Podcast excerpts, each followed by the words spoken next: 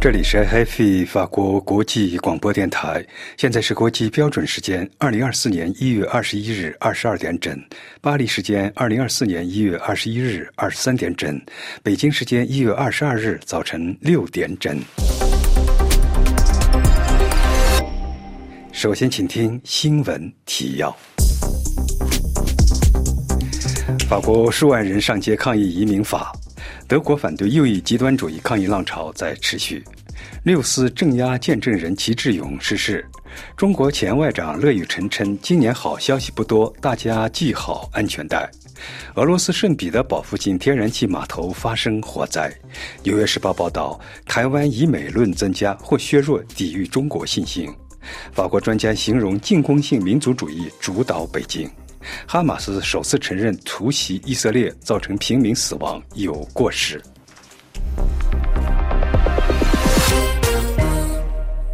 各位听众，下面请听安德烈为您报告国际新闻。成千上万的法国民众周日上街抗议十二月法国国会通过的移民法。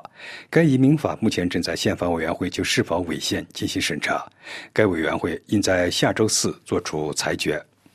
巴黎、波尔多、里尔等大城市，众多的法国人走上街头抗议移民法。在巴黎，一些无证件工作者聚集在埃菲尔铁塔对面的人权广场抗议。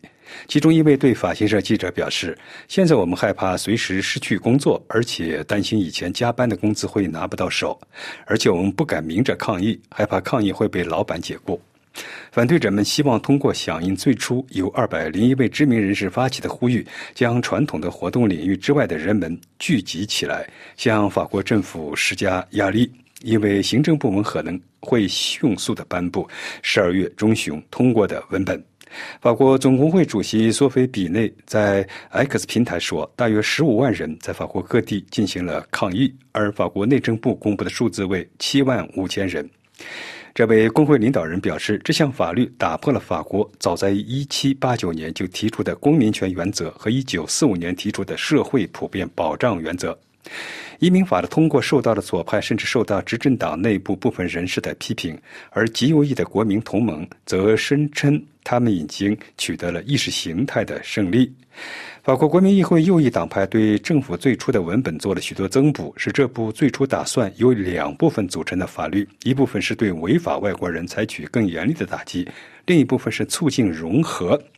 增补后具有浓厚的右翼色彩，包括许多有争议的措施，如更严格的限制获取社会福利、引入移民配额以及恢复非法拘留罪等。从周五到周日，德国将近一百四十万民众参加了反对极右翼的示威游行。根据法新社报道，仅星期日，德国四十多座城市爆发了抗议鼓吹种族主义意识形态的极右翼组织的示威游行。下面，请听本台柏林特约记者丹兰发来的报道。据德国电视一台和德国广播电台报道。德国全国范围内捍卫民主、反对右翼极端主义的大规模抗议活动仍在持续。周日，德国各地，包括慕尼黑、柏林、德累斯顿、科隆等，都举行了抗议活动。周日中午，在科隆举行的游行活动有五万人参加。此次抗议浪潮是由右翼极端分子与德国选项党。以及价值联盟协会代表和企业家在波茨坦举行的一次秘密会议引发的。会议讨论了大规模驱逐有移民背景的人的问题。消息日前曝光后，举国震惊，全国抗议右翼极端的活动立即展开。德国总理舒尔茨和外长贝尔伯克已于日前参加了抗议活动。柏林出版的周日版《每日劲报》就抗议浪潮写道：“问题仍然是很难接触到持不同意见的人。如果没有参与对话的意愿，民主就无法发挥作用。我们需要的是接触人们并说服他们。”这是柏林丹兰法国国际广播电台中文部专稿。因参与1989年天安门民主运动遭致枪击伤残的北京人齐志勇，根据维权网1月21日的消息，已于数日前在北京一家医院逝世。据报道，齐志勇原为北京城建六公司工人，1989年6月4日凌晨在撤离天安门广场时遭戒严部队枪击，双腿中弹，左腿高位截肢，且因截肢接受输血时因不幸感染丙型肝炎，近年受尽病痛折磨。每周都要做透析。维权网接受说，六四之后，齐志勇身体残疾，生活窘迫，但坚持向外界讲述自己在八九六四的亲身经历，以见证人身份揭露北京当局意图掩盖的六四镇压真相。他在口述历史中这样介绍自己和自己的心境：大家好，谢谢你们听我讲述当年八九六四的受伤经过。我叫齐志勇。整齐的齐，同志的志，勇敢的勇。我是北京人，我从小出生在北京。当年我受伤的时候是三十三岁。回想起八九六四这场中共在天安门大屠杀的情景，至今我都心情是非常大沉重。不光我的伤口痛，我的心更痛。齐志勇一直在探访并收集在北京的六四伤残者名单，并为他们积极维权。因此，多年来一直遭受国保监视、传唤、绑架及非法拘押。二零二二年六月四日，全美学自联授予齐志勇全美学自联自由精神奖。与其生前多有联系的中国资深媒体人高瑜在 X 平台表示，得到齐志勇先生。病逝的噩耗非常悲痛。王丹在 X 平台表示，悼念齐志勇兄弟，怀念1993年之后我们在北京相处的时光。六四镇压，支持我们的市民付出的代价最大，齐哥就是其中一个。他失去了一条腿，在那场运动中，他们这些试图用生命保护学生的市民们，才是真正的英雄。法国学者高静文一月二十日对美国之音表示：“中国国家主席习近平的性格是激情和火药的结合，其民族主义比前任更具进攻性。在今天的中国，占主导的是进攻性民族主义。”高静文是法国巴黎亚洲研究中心资深研究员、香港浸会大学政治及国际关系荣休教授。他对美国之音表示：“进攻性的民族主义主导北京，欧美对此已不再天真。”高静文分析，二零零八全球金融危机之后，当时的中共领导人胡锦涛、温家宝即判断西方开始衰落，中国持续崛起，进攻性民族主义开始登上舞台。但是，习近平通过提出民族复兴及强化宣传，深入开展这一进攻性的民族主义。他指出，由于习近平的性格是激情和火药结合，他的民族主义比前任胡锦涛更具进攻性。他想加快与台湾的统一进程。二零二四年台湾大选中出现的来自北京的战争威胁，就好像习近平风格的进攻性民族主义。北京的进攻性民族主义会带来战争后果吗？高静文认为，北京目前进行的只是一种心理上的战争威胁，不仅针对台湾，对南海、中印边界和钓鱼岛使用的也是同样的对军事冲突比较谨慎的灰色地带策略。高静文认为，这一对军事冲突比较小心，同时以诉诸军事高压寻求利益的灰色地带策略，使北京在南海获得了成功，在中印边界冲突以及钓鱼岛等问题上也有收获。至于西方如何应对北京的进攻性民族主义，高金文认为欧盟以前比较天真，现在这个天真的想法完全没有了。欧盟现在比较清醒，知道自己的利益在哪里。现在中国有人担心欧盟与北京的关系变得以对立为主了。对于拜登政府的对中政策，他的评价是基本上正确。现在，请听一则有关俄罗斯的消息。俄罗斯圣彼得堡附近天然气码头周六、周日之间发生重大火灾。负责管理俄罗斯波罗的海天然气码头的索瓦泰克公司称，周六晚间发生的火灾是由外部因素引起的。详情，请听罗拉的报道。俄罗斯圣彼得堡的州长德罗兹坚科今天表示，该州乌斯季卢加港的一个码头周日凌晨两点四十五发生重大火灾。失火的码头位于诺瓦泰克公司的卸船和修船厂。火灾发生后，港口和工厂的所有人员都已被撤离，目前没有人员伤亡的报道。发生火灾的原因尚不清楚。网上的发布的一段简短视频显示，燃烧的大火。和滚滚的浓烟。当地媒体表示，有一百多立方米的原油正在燃烧。俄罗斯启动相关的部门紧急应对，消防部门已经出动灭火。法新社指出，俄罗斯国防部日前的几份新闻稿中报道，乌克兰无人机在夜间袭击被挫败，但没有提及圣彼得堡地区发生的任何事情。乌斯季卢加港是俄罗斯在波罗的海天然气运输和燃料出口的主要港口。乌斯季卢加港位于距圣彼得堡以西一百公里处，靠近爱沙尼亚边境，由诺瓦泰克公司管理。该企业也是俄罗斯最大的私营天然气生产商。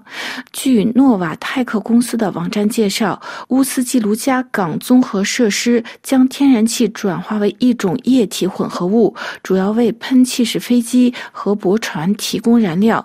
乌兹季卢加港曾经是是通往德国北溪二号天然气管道的起点，但由于2022年9月遭到破坏，该基础设施从未投入使用。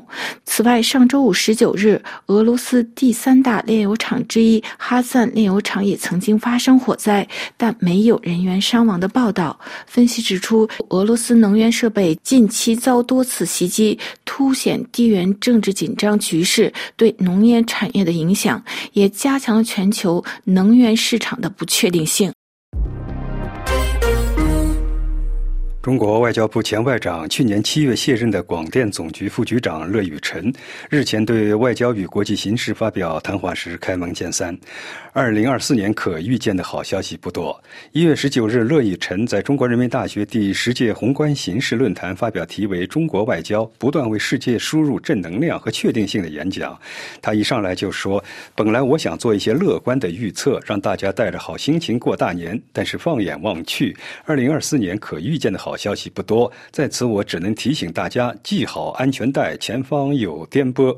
乐以成从悲观的角度看今年全球七十多场大选，称无论选举结果如何，都将给这些国家政局和国际形势带来重大影响。显然，中国不存在选举问题。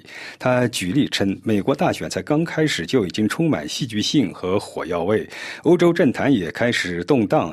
欧盟理事会主席米歇尔、法国总理先后辞职，右翼势力民粹主义蠢蠢欲动。欧洲议会选举注定有一番激烈的争斗。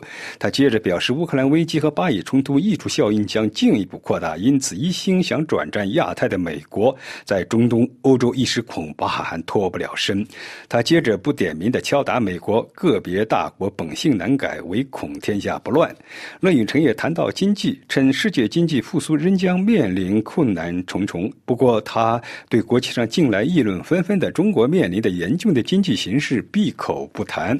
说了一番天下大乱、经济不好之后，乐于臣语调一转说：“与全球乱局变局相对症，中国始终保持政治稳定、经济发展、社会进步，不断为世界贡献正能量和确定性。”但是他最后的祝愿仍然透出艰难的担忧。他说：“给大家拜个早年，祝大家二零二四飞行平稳，全都软着陆，顺利抵达各自的目的地。”下面，请听一则有关《纽约时报》关于台湾的报道。台湾总统大选落幕一周，《纽约时报》二十日报道，随着中国以更大力量宣示对台主权，美国两大党对其在全球事务应发挥多大作用看法日益分歧。台湾人民对于美国究竟值不值得信赖也充满矛盾和疑虑。这种疑虑可能会让台湾本身陷入险境。纽时援引台湾一月十三日大选前民调分析，多数台湾人希望加强美台关系，支持美国增加对台军售，也相信拜登总统会致力保护台湾。但同时，台湾人看到了美国对乌克兰军援陷入僵局，联想到如果台湾面临危机时，美国会怎么办？他们对美国的信心直线下降，只有百分之三十四的受访者认为美国是值得信赖的国家，低于百二零二一年的百分之四十五。最近针对网络讨论的研究也发现类似趋势，台湾人越来越担心美国缺乏力量或兴趣真正的伸出援手。不少台湾人受访时形容自己就像是搭车的乘客，美国是个难以预测的司机，可以让他们安全乘车，但也可能弃车。巴勒斯坦极端组织哈马斯首次承认，十月七日突袭以色列造成大量平民死亡有过失。哈马斯突袭后，以色列随即发动加沙战争反击，死亡人数已超过了两万五千人。各位听众，您刚刚听到的是法国国际广播电台的国际新闻。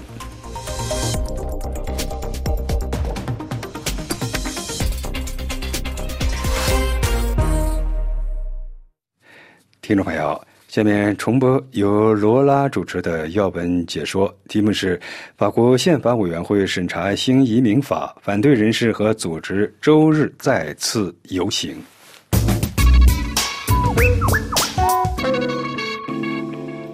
各位听众，法国国会两院在十二月十九日通过了颇具争议的新移民法后，凸显法国收紧移民政策。就在宪法委员会审查通过的新移民法计划在一月二十五做出是否批准的最后决定之际，反移民法的人士和组织联盟呼吁各界参与，决定今天周日冒着严寒再次举行反对新移民法的示威游行。法国国民议会在。十二月十九日晚间，不经辩论表决通过被参议院强化的新移民法草案，规定了更严格的外来移民管理措施，让法国移民改革引发的危机告一段落，也是马克龙政府执政以来遇到的最棘手的问题之一。法国新移民法案提高了外籍人士享有住房、家庭补贴等部分社会福利的难度，限制未来三年引入外来移民人数。数在一些方面也加大了入籍的门槛，还提高了外国人申请医疗和居住的难度等。马克龙执政党得到了中间联盟的支持，还与保守派达成妥协，得以通过了法国新的移民法。此次在议会通过的移民法案文本，被认为是马克龙执政党在政治立场上向更加右转向，还触及了极右翼政党国民联盟的支持，左翼阵营对此普遍不满。已经有三十二个左翼执政的地方政府表态，要拒绝实施新移民法中限制福利措施，认为在这些补助问题上，合法的外籍人士应和法国公民享有同等的协助。新移民法目前在法国宪法委员会进行是否合宪的审查。按照程序，移民法案经过审理后将交给马克龙政府颁布。法国包括一些左翼人士政党等二百多人签名反对该新移民法，认为该法律代表了在潜意识形态上极右翼的胜利。他们呼吁上街游行，反对前所未有的削减对外国人的保护。反对人士期望联合各界人士参与再次的游行，预计今天全法有一百六十多个游行队伍。在巴黎的游行在今天下午两点从人权广场出发。此前，在一月十四日，在移民保护协会的号召下，已经有成千上万人进行了游行，要求完全撤回该法律文本，并对宪法委员会作出最后决定保持压力。一些左。派人士认为，新移民法属于共和国历史上的一个转折点，因为该法律没有解决男人、妇女、儿童因逃避战争或躲避全球变暖流亡的原因，也没有解决如何让移民有尊严的融入社会，特别是他们反对极右翼主张的国民优先。我们的公民服务协会认为，新移民法中对于领取某些社会福利引发关注。新移民法规定。没有工作的外国人需要在法国住满五年后方可领取，而其他人则为三十个月，因此将对许多儿童产生直接严重的影响，就是有大约十一万移民，包括三万多儿童会掉入贫困线下。法国移民难民接待协会负责人孔特期望宪法委员会对新移民法案中许多违背博爱原则的条款进行审查，认为马克龙政府只是进行了空洞的承诺。现在是进行保护移民法律的最后阶段。此前，法国内政部长达马宁曾在十二月十九日在社交媒体上发文表示，新移民法是个强有力而坚决的法案，有助于外国人更好地融入法国社会，而违法犯罪的外国人将被驱逐。马克龙总统此前也曾经对媒体谈及新移民法案时表示，法国目前确实面临移民问题，政府要从现实出发来改善情况。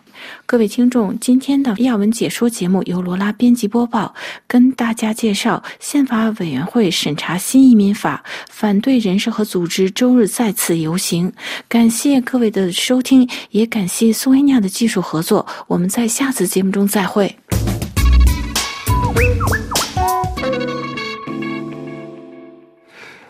听众朋友，下面请听由杨梅主持的法国报纸摘要。法媒报道说，中国在沙漠中训练打击美国航空母舰。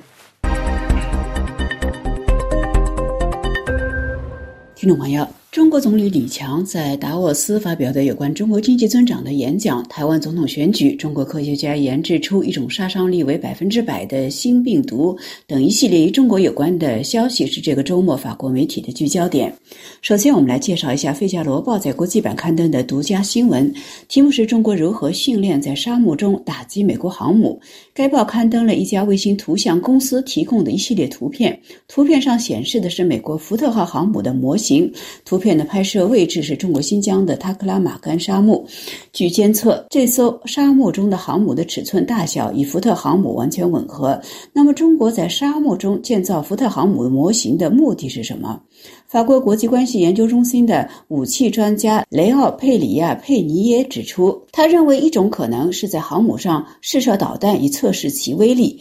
不过，丹尼尔·谢菲尔将军指出，如果是为了试射，那就只可能是一次性的。谢菲尔将军认为，中国军方或许是把航母模型用作模拟训练目标。不过，他对不会移动的航母是否能够帮助提高击中目标的频率持有怀疑。最后，武器专家佩里亚·佩尼耶评评论说，这些军舰模型可能还有最后一个更微妙的作用，那就是威慑作用。通过公开展示其演习，中国正在向美国。国发出警告：中国是否真的有能力打击美国航母？最终其实并不重要，更加重要的是，美国会认为中国可能有这样的能力。一旦发生冲突时，美国将不可避免地考虑到这一点。接下来要向大家介绍的是法国观点周刊周五发表的一篇有关台湾新当选总统赖清德的长篇报道。报道的标题是《台湾给北京的一记耳光》。该报特派记者 Jeremy Andre 特地前往赖清德的家乡以及他曾经担任市长的台南市。赖清德出生于台北县的外里乡，也就是今天新北市的外里区的一个贫穷的矿工家庭。父亲三十三岁时在一场矿难中不幸丧生，他当时刚刚出生三个多月。他的母亲含辛茹苦的一个人抚养了六个子女成人。观点周刊采访了六十年前那场矿难的见证人，倾听了赖家的邻居、赖清德的老师介绍赖清德的母亲如何倔强的拒绝他人的援助，养育他的子女。并且将最小的儿子送入台湾最优秀的学府。文章采访了赖清德在台南当市长时的一些同事及见证人，介绍了一个鲜为人知的故事。这个故事或许能够部分解释北京之所以对赖清德恨得咬牙切齿的原因。二零一四年，赖清德作为台南市长，应邀前往上海出席已故台湾著名画家陈登波的画展开幕式。陈登波是二十世纪初台湾的著名画家。一九四七年被国民党处决。赖清德在上海曾经接受了几位中共官员的热情拥抱。不过，第二天在复旦大学，当一位复旦大学的教授批评民进党在党章中提到台独时，赖清德不仅没有回避这个问题，强调台湾本土在这个问题上有明确的共识，而且还大胆地指出，一九八九年天安门运动时，曾经有四百多名复旦大学的教师支持学生的运动。在这之后，赖清德的所有的约会都被取消，赖清德就这样被中国官方贴上了分裂分子和麻烦制造者的标签。中国科学家近日发表新的研究成果，声称将从穿山甲身上提取的一种病毒变异成为一种杀伤力为百分之百的病毒。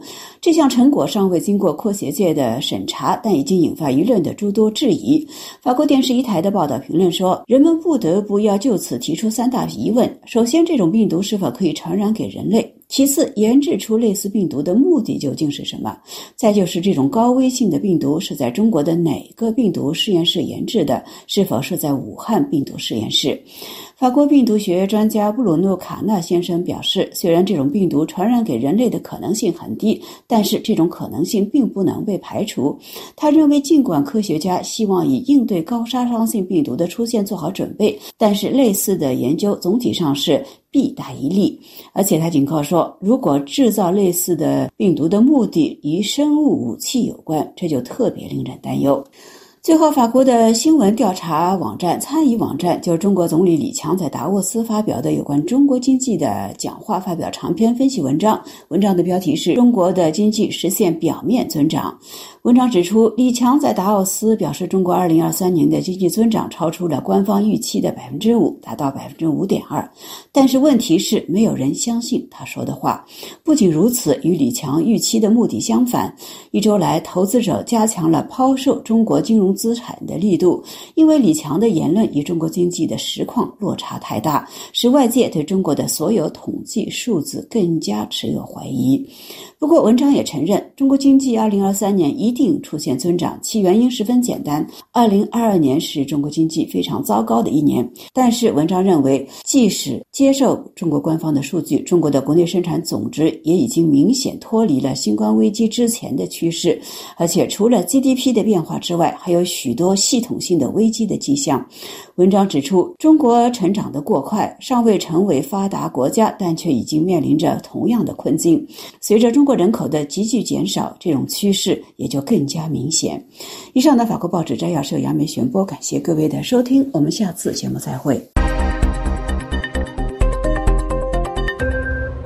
各位听众，现在请听由江峰主持的曼谷专栏，化解缅甸危机，区域组织恐被削弱。听众朋友，缅甸局势持续混乱。东盟特使积极推动停火协议，然而随着国际局势日趋复杂，泰国前外交官担心地区机制的作用将在超级大国的政治博弈中被削弱。根据泰国媒体报道，上周三有大约三百名缅甸士兵在遭到武装袭击后越过边境逃往印度，印度军方请求新德里国防部批准遣返这些缅甸士兵。自从去年十一月缅甸爆发战火以来，已有数百名缅甸军人越过边境，缅甸西北和印度接壤，冲突影响波及到靠近印度边境的部分地区。另据缅甸西部若开邦媒体称，若开民族军宣布自周一占领靠近印度和孟加拉国边境的重镇百利瓦。若开军是最近在缅北地区争取战略领土的三兄弟联盟成员。本月十一号，三兄弟联盟宣布在善邦停火。中国外交部一月十二号证实，已促成缅甸军方和联盟之间达成停火协议。但是，该协议显然并不适用于靠近印度边境的地区。当地缅甸士兵和叛乱分子之间的战斗依然激烈。缅甸军方二零一七年在若开邦发动打击反政府武装的残酷行动。迫使大约七十四万穆斯林罗兴亚人逃入孟加拉国避难。随着缅甸局势日趋恶化，东盟轮值主席老挝承担起化解缅甸政治危机的重任。老挝国家主席通伦日前强调，老挝正在努力斡旋，推动缅甸各方立即停火和减少暴力。据透露，老挝委任的东盟缅甸问题特使阿科伦一月十号赴缅甸考察期间，不仅跟敏昂莱进行磋商，同时还跟来自七个民族的代表讨论了关于停火的问题。这是自二零二一年二月一号以来，东盟特使和少数民族武装之间的第一次会谈。泰国媒体报道，此前各方预期二零二四年老挝接任东盟轮值主席后。缅甸政治危机将会朝着积极的方向发展。老挝对缅甸军政府和反军政府团体均采取宽容态度以及更为和解的立场，这跟前任东道主印尼和文莱截然不同。后两者因罗兴亚人问题而对缅甸军政府持严厉批评态度。由反对政变的活动家和政客组成的缅甸民族团结政府，以及后来成立的人民国防军，呼吁跟缅甸特使对话。这一缅甸影子政府获得了欧盟的认可，而且还在美国、英国和韩国设有代表处。该反叛力量目前拥有足以引起缅甸军队恐慌的先进卫星通讯设备以及现代化无人机。坊间消息称，缅甸反叛武装的军事装备大多数由边境黑市获得，具体数量不得而知。泰国一方面跟缅甸军队保持良好关系，另一方面也不阻挠支持缅甸反对派的供给和物资在泰缅边境进行交易。泰国《先锋报》专栏作家苏婷分析指出。缅甸危机是一场大国之间的博弈，中国和美国在缅甸扮演着不同的角色。北京与华盛顿支持和反对缅甸军政府的目标不同，中国志在特定地点打击跨国犯罪，华盛顿则希望在缅甸点燃民主的火种。此前，缅北三兄弟联盟的胜利只是北京打击跨国犯罪的独立事件。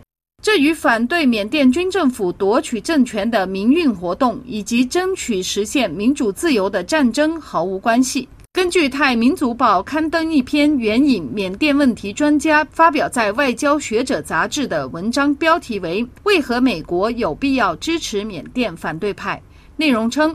随着反对派势力的推进，缅甸军事独裁政权已经摇摇欲坠。如果美国再提供一点支持，将有利于打击缅甸军事独裁政权更快垮台，帮助缅甸更快恢复民主。莫里斯认为，如果美国支持缅甸反对派，将使美国在竞争对手中国的较量中获得巨大的战略优势。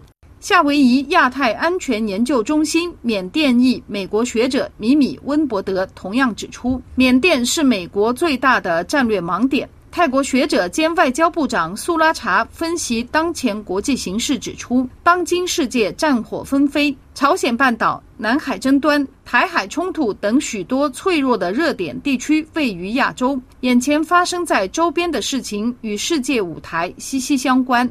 国际关系紧张势必牵动地区局势紧张，甚至导致面临因为政治思想意识不同而产生的分裂，其结果或将造成区域组织的功能被削弱。曼谷江峰，法国国际广播电台中文部撰稿。这里是 IFE 法国国际广播电台，下面重播新闻提要。法国数万人抗议移民法，德国反对右翼极端主义抗议浪潮在持续。六四见证人齐志勇逝世。中国前外长乐玉成称，今年好消息不多，大家系好安全带。俄罗斯圣彼得堡附近天然气码头发生火灾。纽约时报报道，台湾以美论日增或削弱抵御中国信心。法国专家形容进攻性民族主义指导北京。突袭以色列造成平民伤亡，哈马斯首次承认有过失。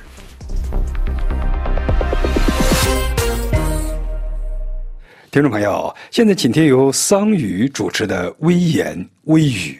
习近平为中国社会主义金融指明方向，股市暴跌。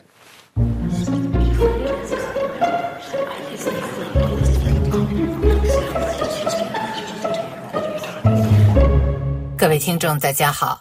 今天，让我们用一位网友对台湾大选感言开篇。这位网友的贴文如下。人类最伟大的发明不是飞机、坦克，不是潜艇、卫星，更不是核弹反应堆，而是由砍人头的暴力革命变为数人头的一人一票。台湾四年一度的大选证明了这个游戏中国人也会玩。一盏茶的功夫，政权就交接了。云淡风轻，波澜不惊，上合古礼，下合民情。本周可谓习近平政权集体唱响中国经济光明论的一周。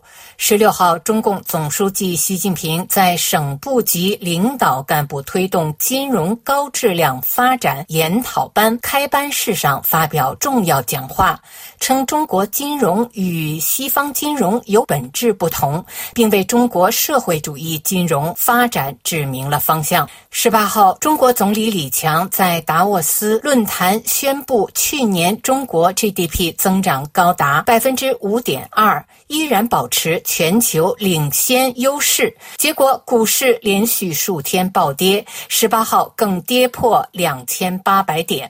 没有对比就没有伤害。习近平执政十一年，股市从曾经的五千一百点以上直线跌落到两千八百点以下。而中华民国总统蔡英文执政八年，台湾股市从马英九卸任时的八千一百点飙升到当下的一万八千点。一个社会主义股市，一个资本主义股市，孰好孰坏，一目了然。网友大伟发帖说：“股市不出意外的击穿了两千八百八十点，谁的钱也不是大风刮来的。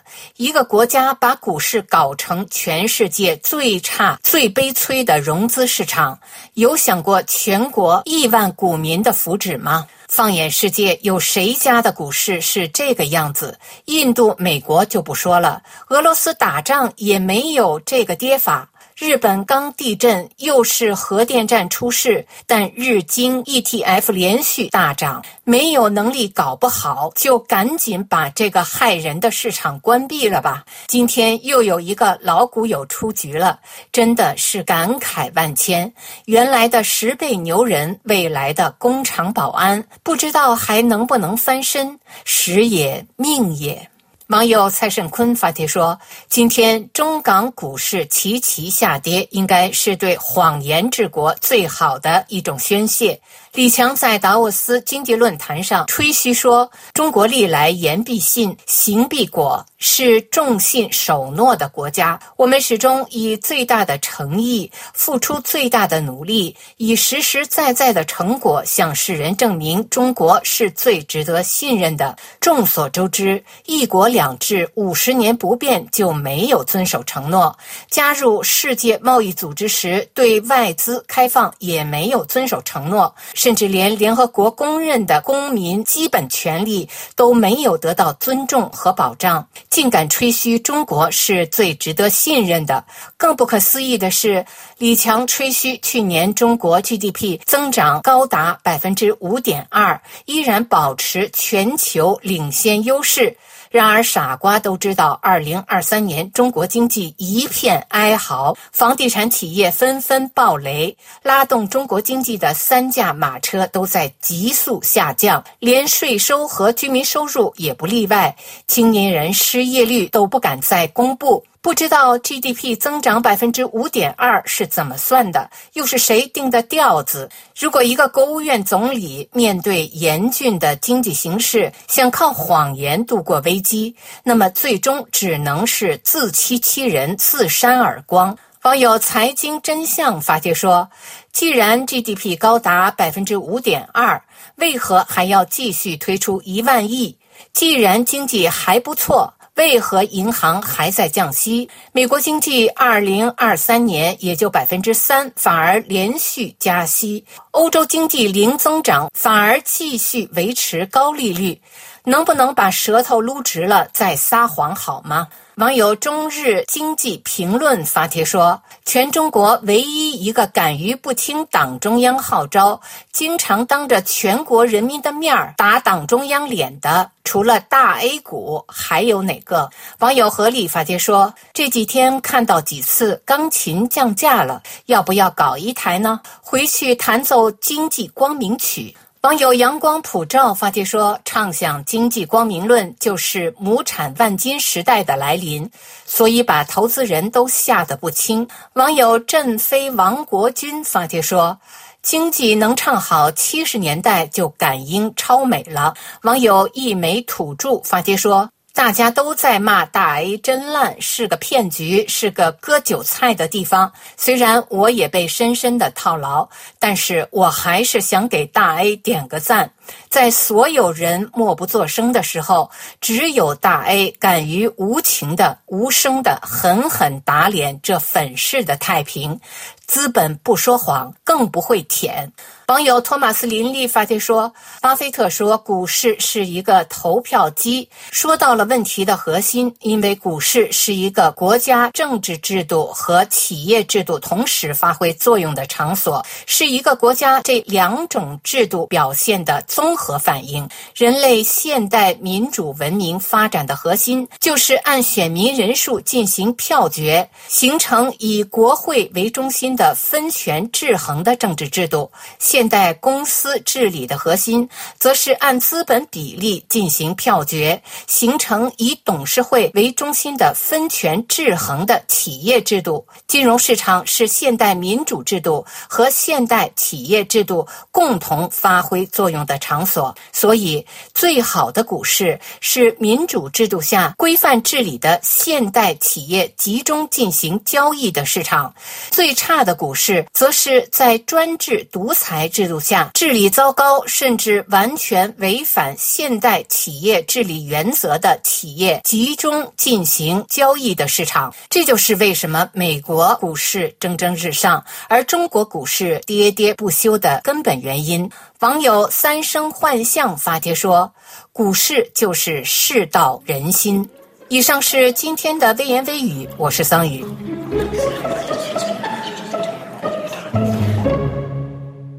听众朋友，现在请听由索菲与旅法学者赵月胜联合主持的节目《欧洲思想文化长廊》第一百六十期。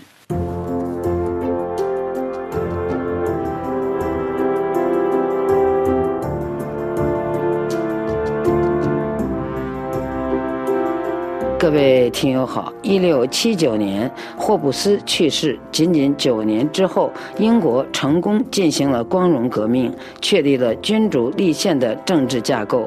这次革命所催生的一六八九年权利法案，确立议会权力高于王室，同时确立了英国人民的基本人权和自由，使英国成为宪政制度的样板。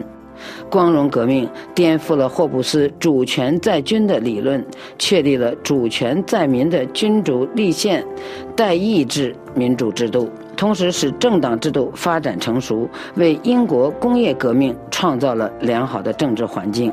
在今天的欧洲思想文化长廊节目时间，旅法中国学者赵业胜介绍英国宪政制度的故乡——霍布斯利维坦的分析家、国家权力怪兽利维坦。关于霍布斯的自由观，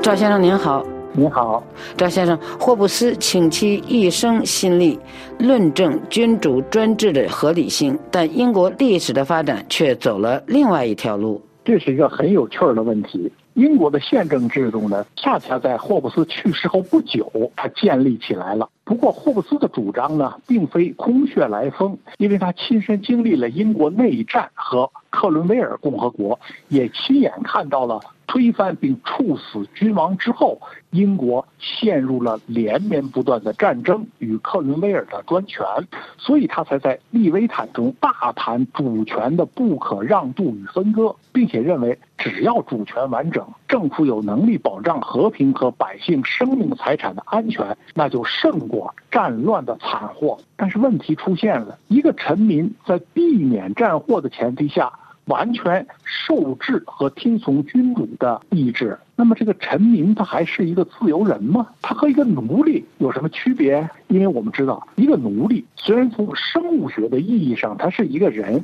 但是在社会意义上，他只是主人的一件财产。主人喂饱他，甚至能保护他的安全，但他并没有任何人的权利。在绝对主权者君主的统治下，百姓不也同样没有任何自主权吗？那么，什么是人的自由呢？霍布斯就给自由下过几个定义，其中最经典的一个呢是这样的：自由就是不受阻碍的运动。你看，这是很清楚的了。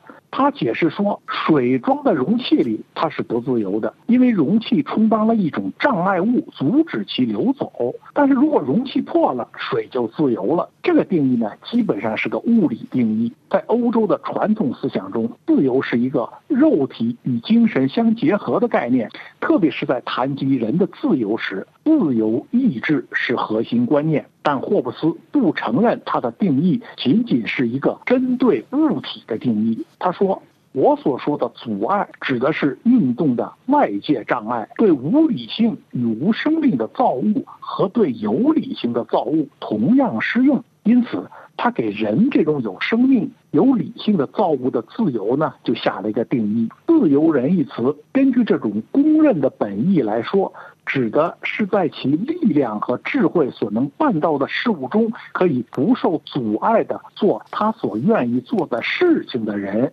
看来霍布斯并不否认人的自由。是的，但是关键在于他只谈行动不受阻碍的自由，也就是他只关心你是做一件事儿还是不做一件事儿的自由。例如，我们说。这条路是 free，意思是这条路免费，没有收费站，从而人可以任意通行。也就是说，人在这条路上行动，它不受阻碍。随后，他就推论出畏惧和自由相关。比如，一个人因为害怕被监禁，因而他还清了债务，可他也可以不还债呢。他还债是因为畏惧造成的自由行动。因此，霍布斯说，人们在国家之内由于畏惧法律而做的一切行为，都是行为者有自由不做的行为。这话反过来说，就是你依法行事，因而你是自由的。那么问题又来了，谁？来立法，霍布斯对这个问题的回答是啊，自由它与必然也相容，而在传统哲学中呢，自由与必然是对立的范畴。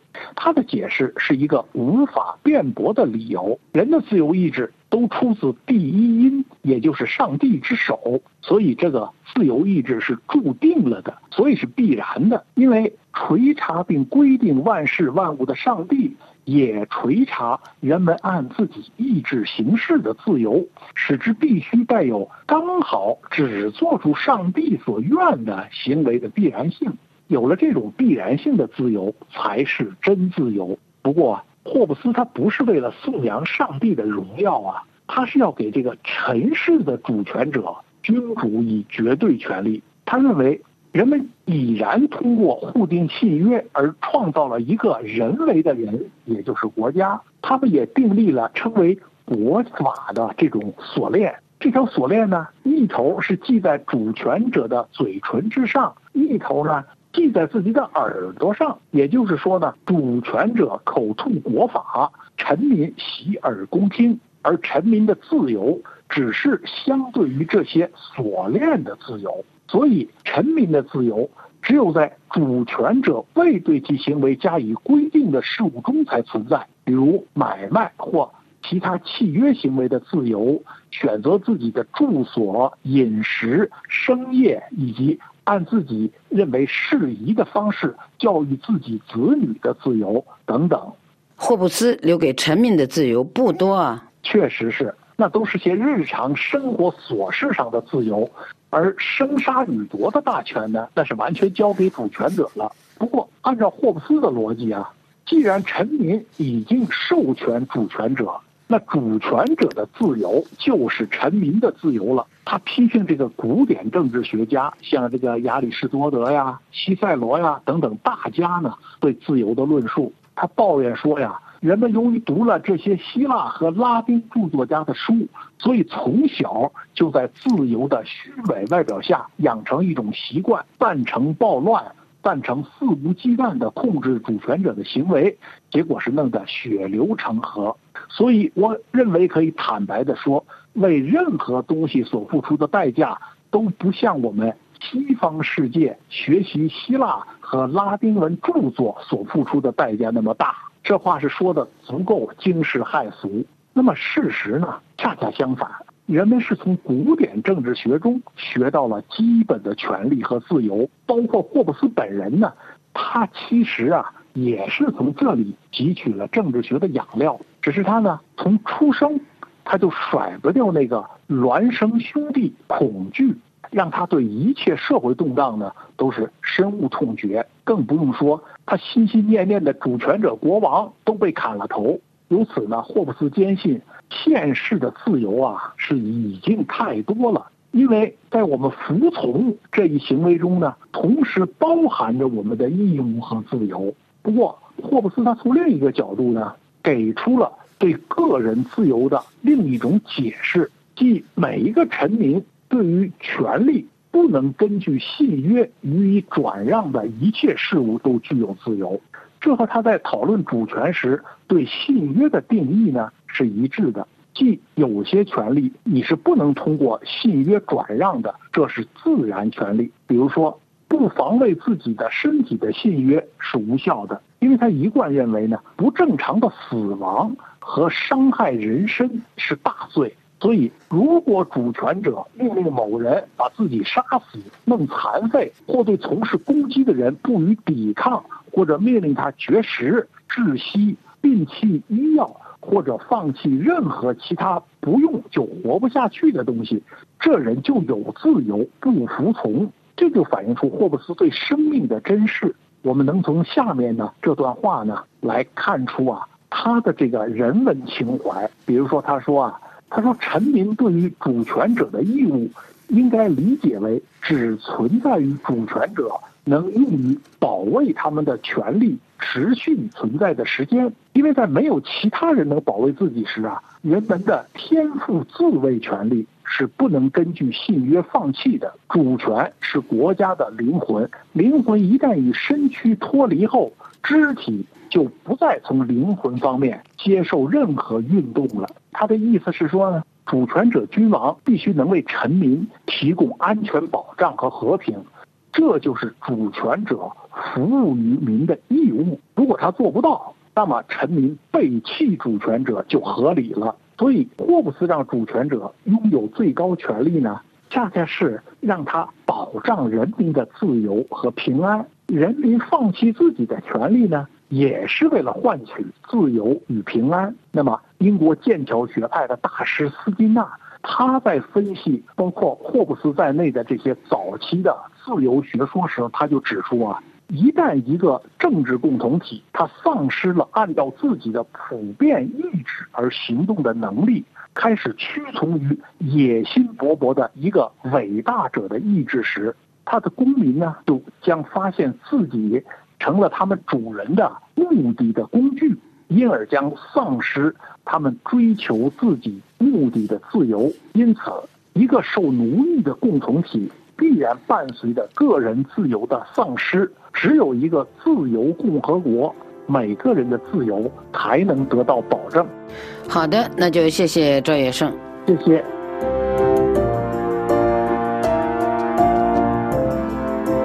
各位听友，以上您听到的是赵业胜的英国宪政制度的故乡霍布斯利维坦的分析家，国家权力怪兽利维坦霍布斯的自由观。本次欧洲思想文化长廊节目由索菲主持，感谢费利普的技术制作和各位的收听。下次欧洲思想文化长廊节目时间，我们再会。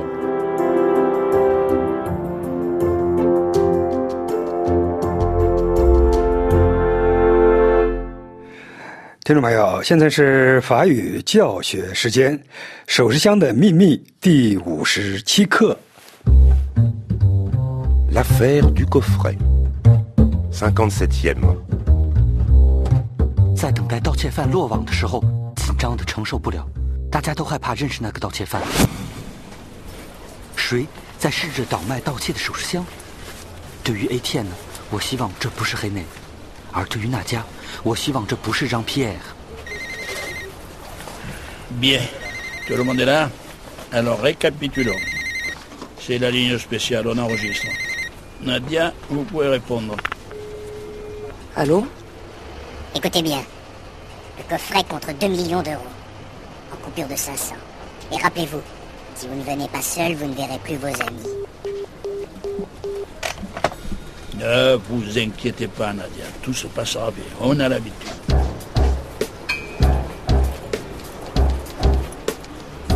听上去，这话像是一种威胁。Si vous ne venez pas seul, vous ne verrez plus vos amis. Si, 如果他不是一个人来，他什么 v o z a m i 他再也见不到他的朋友们。但这是谁的声音？Bon, ça venait d'une cabine téléphonique près du port. Réécoutons avec les analystes. Allez-y, messieurs. Écoutez bien. Écoutez bien, bien, bien. Coffret contre 2 millions d'euros. contre 2 millions d'euros. Coupure de 500. Coupure de 500. Et rappelez-vous, Si vous ne venez, si vous ne venez pas seul, vous ne verrez plus vos amis. Écoutez bien, écoutez bien. Ah là, ça ressemble à la voix de Jean-Pierre, de Jean-Pierre, de Jean-Pierre, de Jean-Pierre. T'oublies pas, tu laisses tomber. Capici Qu'est-ce qu'on fait pour les bagues Jean-Pierre, pas ici. Ah, ah, attention ici J'ai des amis là-bas, attention Jean-Pierre n'est pas là, il est passé. Je crois qu'il est parti à Marseille. Nadia est en danger.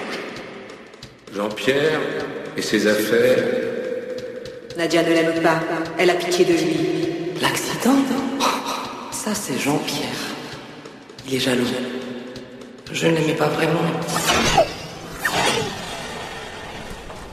Ah là, ça ressemble à la voix de Jean-Pierre. hein. Mais non, ça ne peut pas être lui.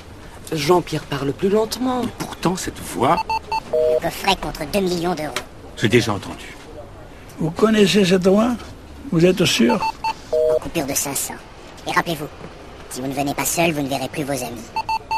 Euh, c'est, c'est trop rapide, je suis pas sûr. C'est un homme d'âge moyen, pas italien, ni marseillais. En tout cas, ce n'est pas Jean-Pierre. 我在巴黎什么地方听到过这个声音 Ça ne peut pas être lui. Jean-Pierre parle plus lentement. ？Lentement，他说的很慢。Jean-Pierre，总之不是在他发火的时候。 C'est, c'est trop rapide, je suis pas sûr. Trop rapide。Etienne 有一个怀疑，但他并不肯定。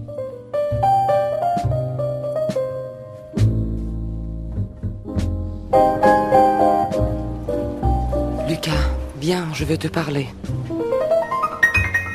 D'accord. Lucas, écoute, Jean-Pierre est un peu agressif, mais c'est un homme faible. Il est jaloux, mais ce n'est pas un voleur. Agressif, mais faible. Et rappelez-vous, si vous ne venez pas seul, vous ne verrez plus vos amis. 不管哪个男人在说话，我希望一切都完满的结束。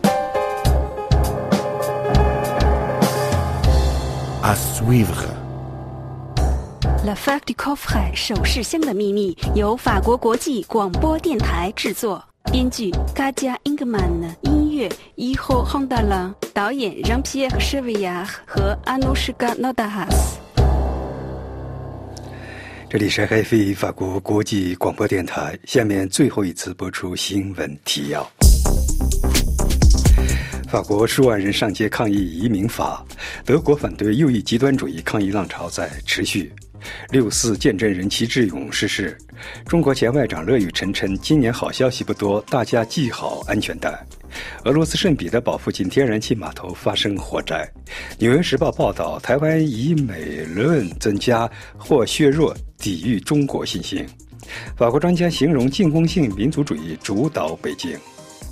突袭以色列造成平民死亡，哈马斯首次承认有过失。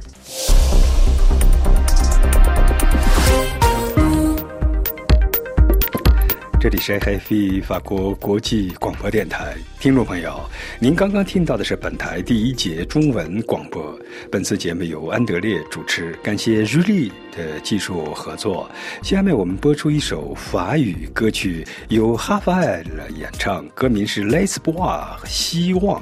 本台本次节目将随着歌曲的结束而结束，听众朋友，我们下次再见。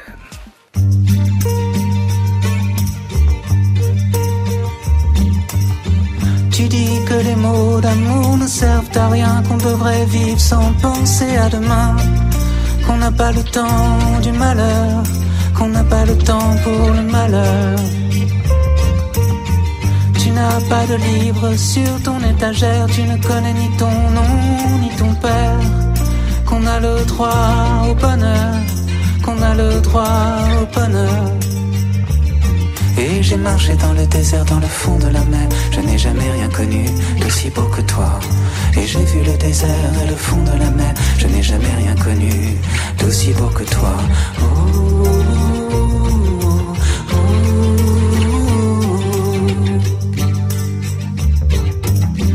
Tu dis qu'au fond de toi tu es encore un enfant, qu'il existe un endroit au bord de l'océan où le projet c'est l'espoir, le projet c'est l'espoir. Tu dis qu'il faudrait débrancher les villes, qu'il suffit d'avoir un arbre quelque part, qu'on pourrait atteindre l'autre rive, qu'on pourrait atteindre la rive. Et j'ai marché dans le désert, dans le fond de la mer. Je n'ai jamais rien connu d'aussi beau que toi. Et j'ai vu le désert et le fond de la mer. Je n'ai jamais rien connu d'aussi beau que toi.